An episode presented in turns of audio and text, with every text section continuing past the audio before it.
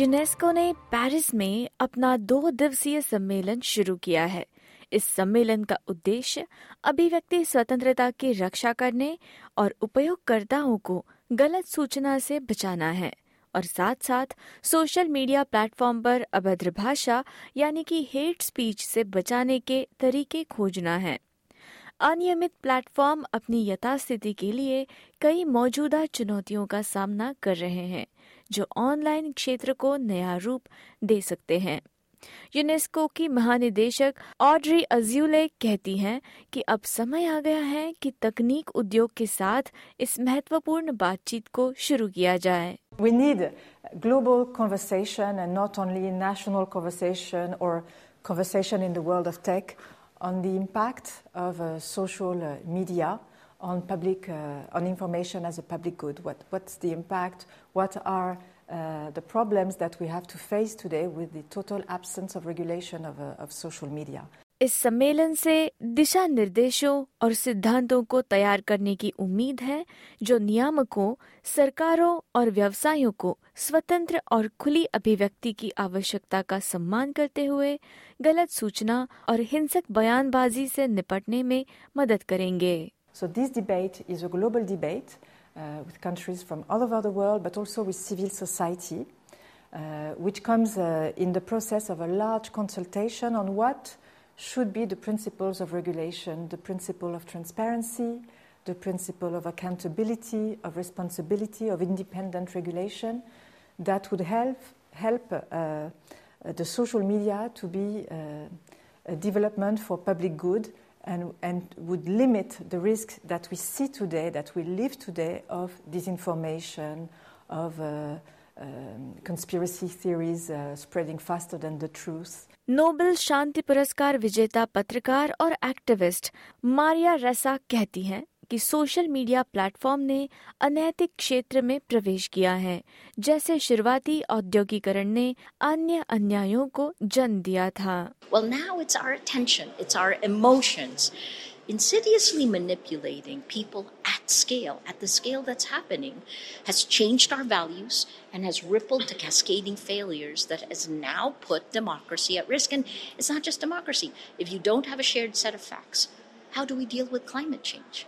If everything is debatable, if trust is destroyed, you take away any meaningful exchange. Digital space में नियमन के लिए call को दुनिया भर में फ्री स्पीच की वजह से बहुत आलोचना का सामना करना पड़ा है कुछ ने ऑनलाइन अभिव्यक्ति को कम करने को अलोकतांत्रिक बताया है हालाँकि सुश्री रेसा का मानना है कि ऐसे ऑनलाइन स्थान को सही मायने में बढ़ावा देने के लिए कुछ विनियमन की आवश्यकता है, जो बड़े पैमाने पर गलत सूचनाओं से मुक्त हो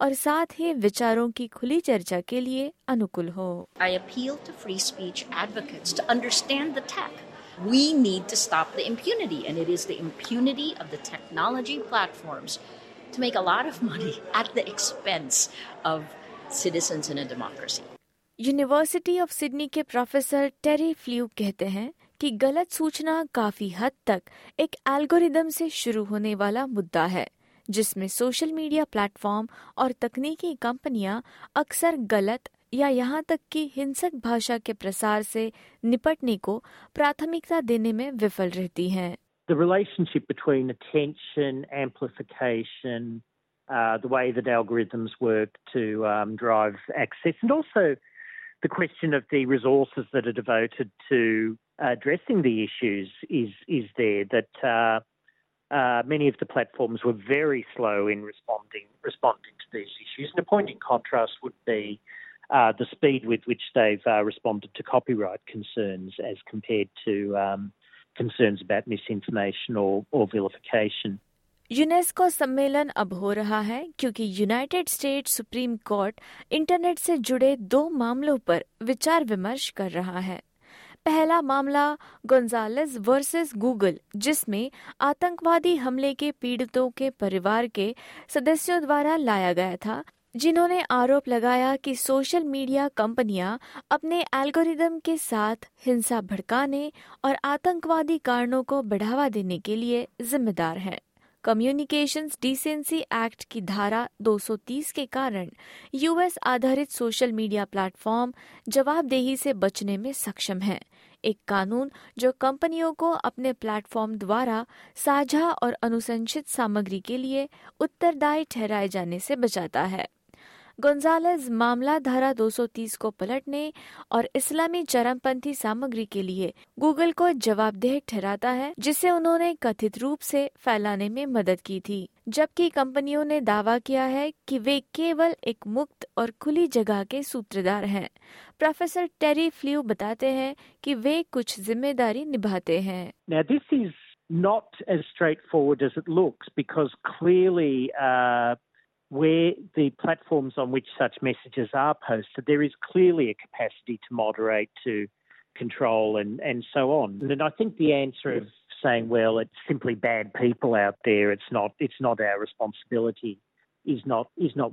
हालाँकि धारा 230 को पलटने से सभी डिजिटल प्लेटफॉर्म को अपने उपयोगकर्ताओं की सामग्री के लिए जिम्मेदार होने के लिए दरवाजे खुल सकते हैं और उन्हें वेबसाइटों पर अभिव्यक्ति पर भारी प्रतिबंध लग सकता है या व्यवसाय को पूरी तरह से बंद करने के लिए मजबूर किया जा सकता है यूनिवर्सिटी ऑफ़ टेक्नोलॉजी सिडनी से एसोसिएट प्रोफेसर हैदर फोर्ट कहती हैं कि विनियमन के लिए एक पारदर्शिता आधारित दृष्टिकोण सबसे अच्छा है.